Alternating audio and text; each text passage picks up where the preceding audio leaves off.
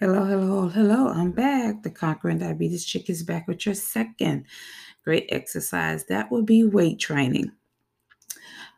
I think weight training is a good one, but I'm not here to advocate to nobody to do weight training. I just want to say that's a second great way to um, build muscle mass because without muscle mass, it makes it harder for us to maintain our blood sugar.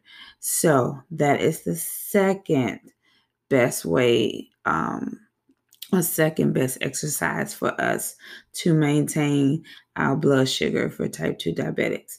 But I'm not advocating for anybody to do weight training. Just want to give you the second best exercise for diabetics and also to maintain your um, blood sugar is by building muscle mass.